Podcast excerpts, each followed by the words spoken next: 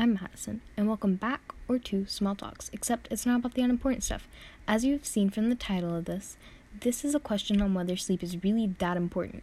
And the answer to this question is very simple because yes, sleep is important.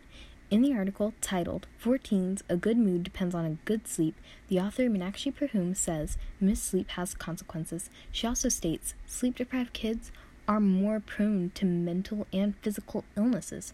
So, don't you think that just shows how less sleep can affect someone?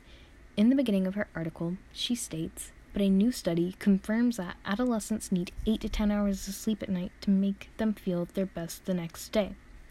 As a teen myself, I normally get about 6 hours of sleep per day, and it always leads me to feeling tired or groggy. So that just shows how having less sleep really does affect people. And more sleep has more positive effects after all. Meenakshi says they have also seen fewer car accidents, higher test scores, and better graduation rates. So that just proves that more sleep is way more effective, even more.